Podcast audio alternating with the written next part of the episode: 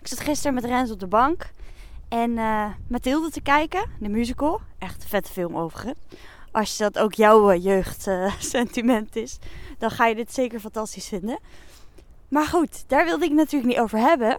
Wij hadden het heel leuk en we lagen lekker samen.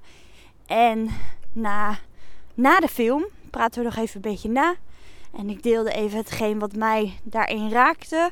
Want hè, vaak is het zo als je een oude film weer opnieuw ziet, dat er dan weer diezelfde gevoelens van toen naar boven komen. Misschien herken je dat wel.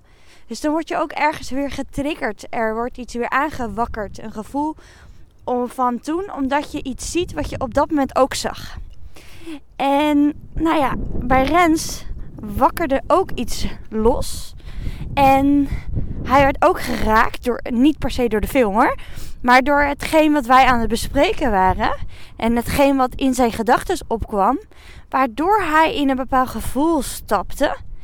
En ja, daardoor werd hij geraakt. En ging hij een soort van afstand nemen voor mijn gevoel, voor mij. Waardoor ik weer werd geraakt. En eigenlijk hadden we een hele fantastische, leuke, gezellige avond.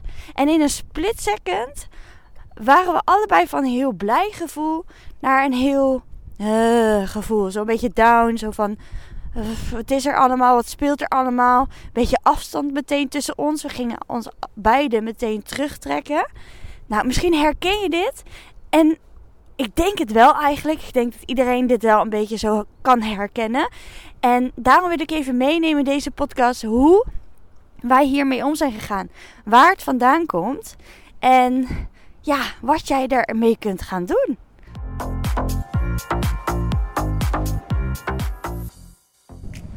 Ik loop hier heerlijk met mijn uh, gembertheetje in een uh, thermobeker onder mijn arm. Nou oké, bijna onder mijn arm.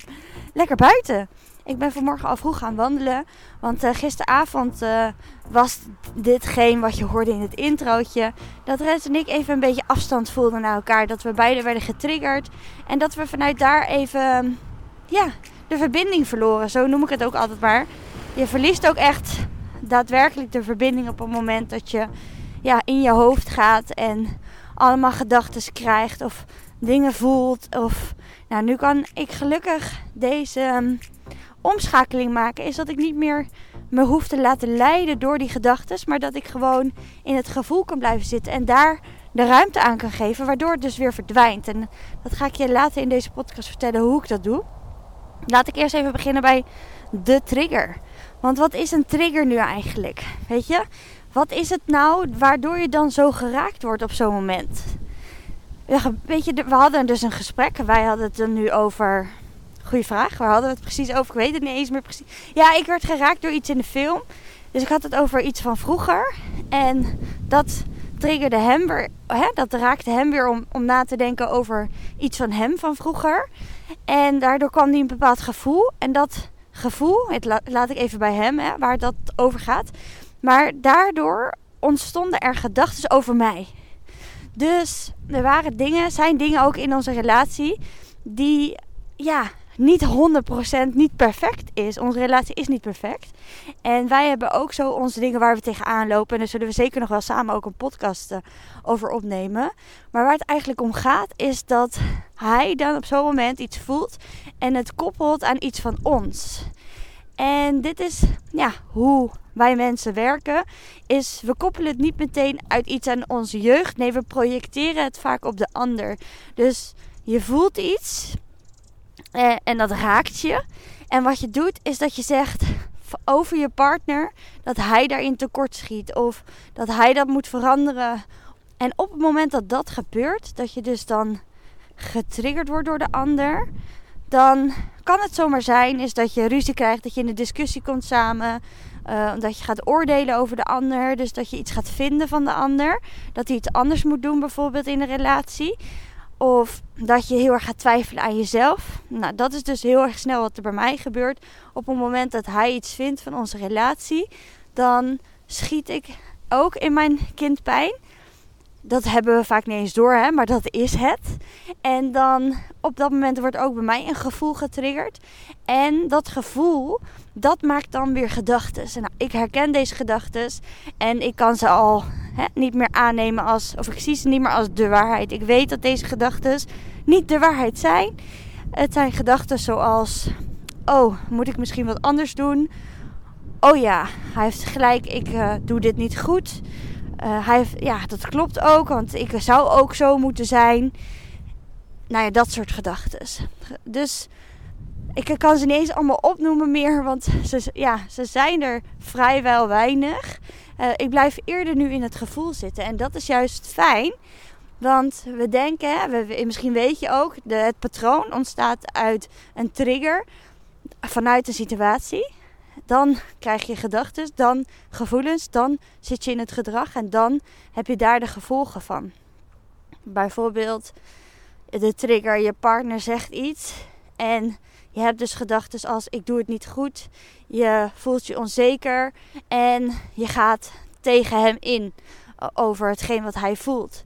Want je vindt het niet fijn dat hij op die manier naar jou reageert. Nou, dan ontstaat er een ruzietje en dan heb, je als gevolg dat je met de ruggen naar elkaar in bed uh, ligt en de volgende ochtend nog steeds niet een gezellige relatie hebt. Om het zo maar even te zeggen. Even heel erg zwart-wit. En dat komt dus doordat je dus in een patroon belandt. Maar het, eigenlijk waar het mee zit, is dat er al een bepaald gevoel ligt opgeslagen in jou. Dus dit is een richting hoe een patroon werkt. Maar het kan ook zomaar zijn dat jij wordt geraakt door iets, dat je iets voelt in je lijf. Een onrust, of je krijgt hoofdpijn, of je druk op je borst, of je gaat hoger ademen, of je wordt getriggerd en je hebt een lichamelijke sensatie dan kan het ook zo zijn dat je gedachten daar weer mee aan de haal gaan. En dat, je, dat komt omdat er dan vaak weer een overtuiging aan gekoppeld zit. Dus het kan ook andersom werken. Is dat je een gevoel ervaart in je lichaam. Of hè, je voelt je in één keer verdrietig of down of whatever. Boos worden. En vanuit daar stap je dus in allemaal gedachten.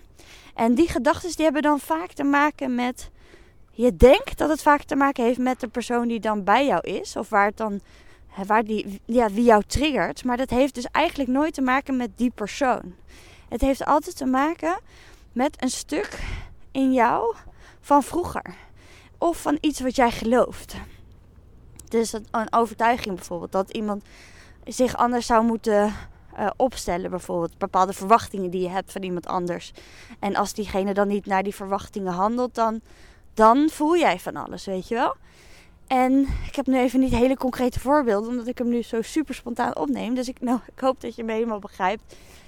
Um, en als je het dus vanuit het gevoel benadert, dan. En je, en je hebt er geen overtuiging per se bij. Ja, die zit er vaak wel achter of verscholen. Maar, want zo kom je namelijk ook bij het kind stil. Maar dan hoef je niet eens eigenlijk de gedachten te weten. Dan kun je al meteen het koppelen aan iets van vroeger. Aan iets wat eigenlijk gewoon aandacht mag hebben en wat er mag zijn. En dan hoef je niet eens altijd te weten waar het precies vandaan komt. Ja, het draagt heel erg bij. Heel veel merken, mensen werken wel zo. Is dat het fijn is om te weten waarom ze iets voelen. Want dan kunnen we het vaak makkelijker accepteren. En daar gaat het uiteindelijk om. Is dat we het kunnen accepteren. Dat we de gevoelens die we hebben niet blijven wegduwen. Want dat is het probleem met gevoelens. Hè? Je, je hebt een gevoel normaal gesproken maar anderhalve minuut, 90 seconden. En als je er tegen vecht, dan, dan duurt het soms wel een hele dag of dagen. Omdat het is een gevoel, een signaal wat je lichaam je, je geeft. Maar je reageert er niet op. En je lichaam wil serieus genomen worden.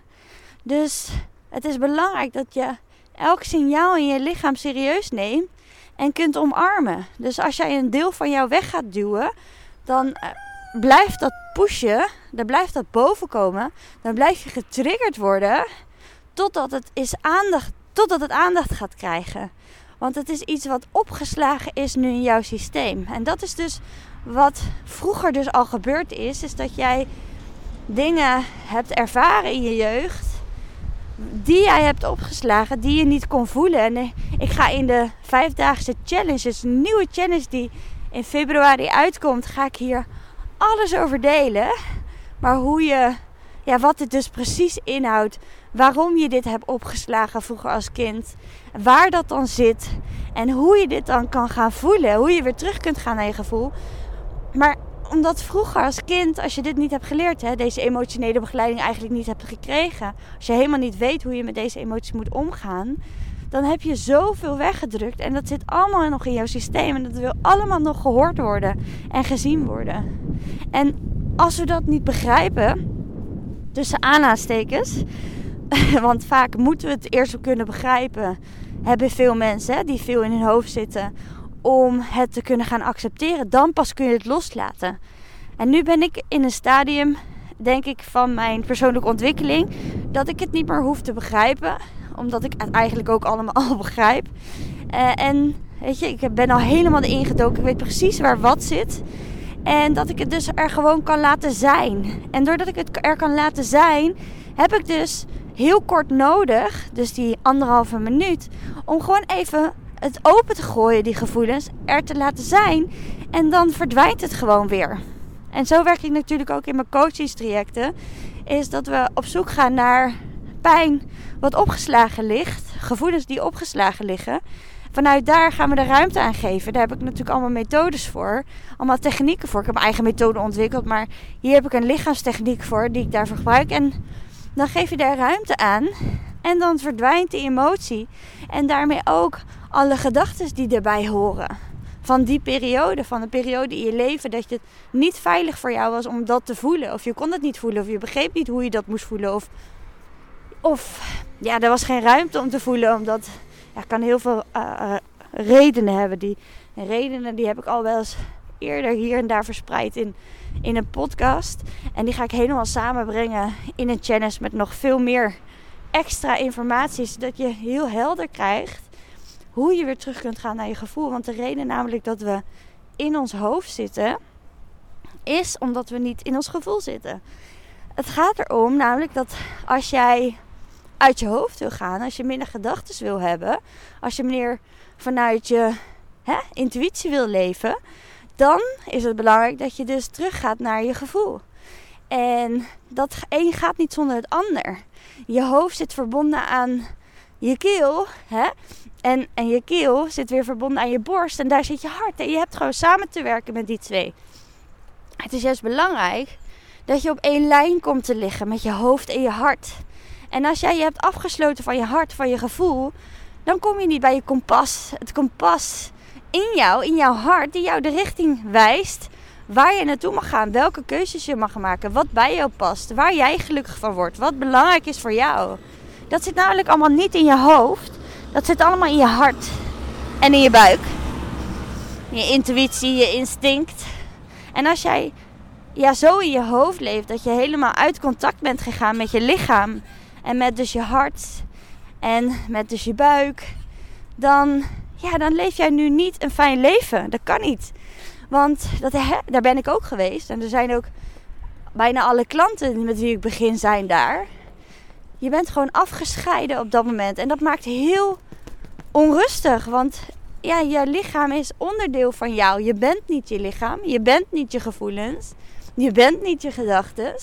Maar het is wel belangrijk dat je al alles wat er in jou is, wat, wat je met je meedraagt, dat je dat omarmt. Dat je dat erkent. dat je dat er laat zijn. En dat je dat ook de ruimte geeft om te leven en er te laten zijn. En als je dat niet doet, ja, dan gaat je lichaam protesteren. En ja, dan gaat iets de overhand nemen. En in dit geval, als we het dan hebben over die gedachten, gaan je gedachten de overhand nemen. En dan word je gek. Want die gaan allemaal verhalen bedenken. Je gedachten zitten ook weer allemaal overtuigingen opgeslagen van vroeger. Dus je bent allemaal dingen gaan geloven. Allemaal gedachten gaan geloven. Bijvoorbeeld, ik mag geen fouten maken. Iedereen moet me aardig vinden. Ik mag niet, ik mag niet anderen teleurstellen.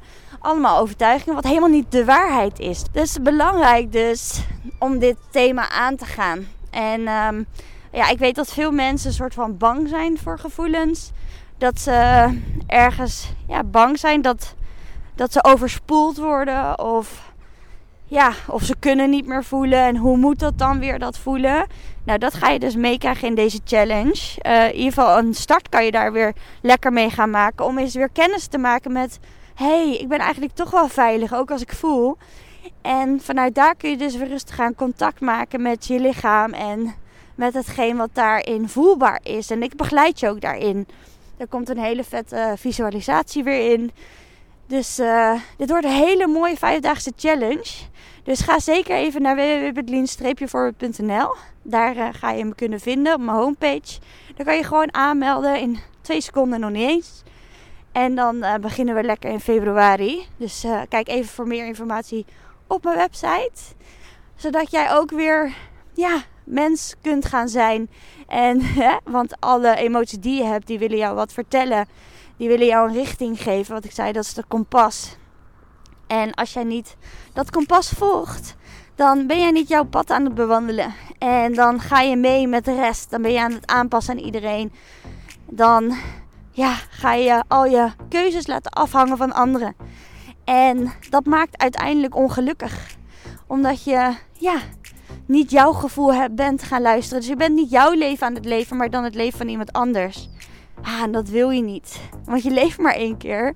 Dus waarom zou je iedereen zijn leven leven behalve die van jou? Dus dit gun ik jou ook. Dus ga er lekker mee aan de slag. En dan uh, dit ga ik je spreken, want er zitten heel veel extra's bij. Uh, er komt weer een trein langs. en dan ga ik nog even genieten van mijn wandeling. Oké, een hele fijne dag, avond of uh, slaap lekker. Joe!